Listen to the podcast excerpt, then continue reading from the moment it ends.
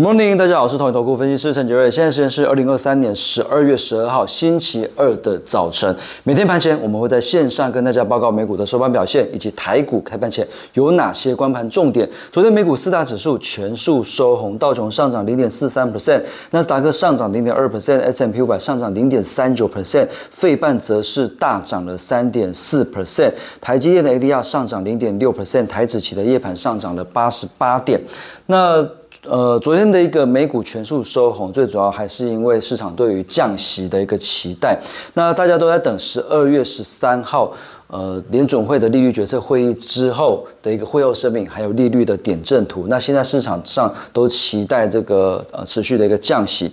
那因为呃。纽约呃联准银行公布了一个数据显示哦，因为对汽油跟租赁成本上涨的预期有所回落，所以消费者预估一年后的通膨率为三点四 percent，低于十月份预期的三点六 percent，而且写下了二零二一年四月以来的新低。所以市场上对通膨的预期越来越强烈的情况之下，也认为。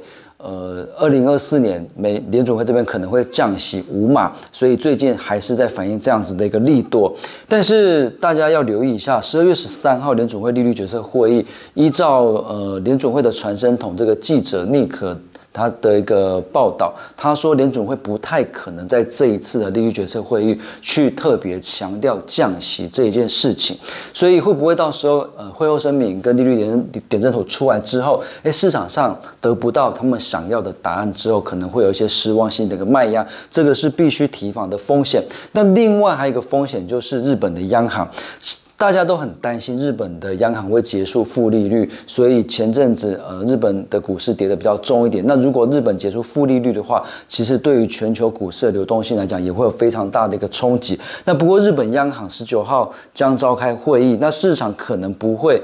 在十二月就看到日本央行转转鹰，或许转鹰，那可能也是明年，至少可能不会这么仓促的在十二月就转鹰，所以也让市场稍微松一口气。所以最近的一个资金动能能够延续下去，最主要是在这个地方。那其他利多消息包括了俄乌战争这边，感觉起来美国好像不太想要再继续支援乌克兰，所以。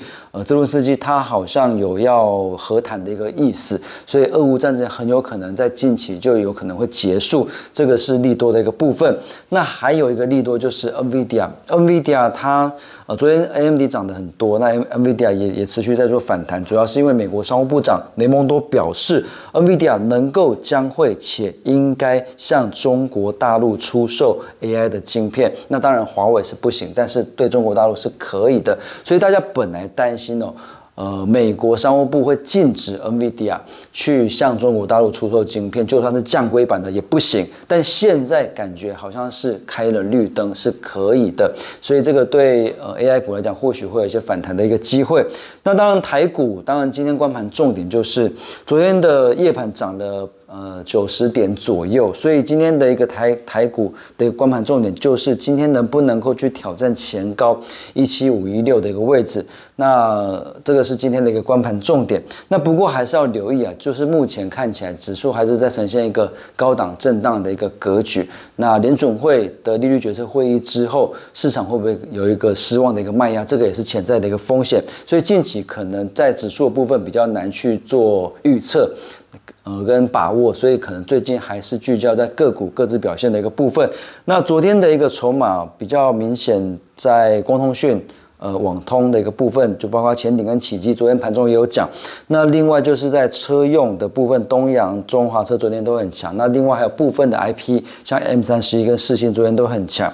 那昨天呃投昨天投信买超比较多，现行相对强势的，我们筛选出来，包括六六四三的 M 三十一、六五一五的影威、六二八五的启基跟三六七五的德伟，提供给各位投资朋友做参考。以上是今天的台股盘前分析，预祝各位投资朋友操作顺心。我们。下次见。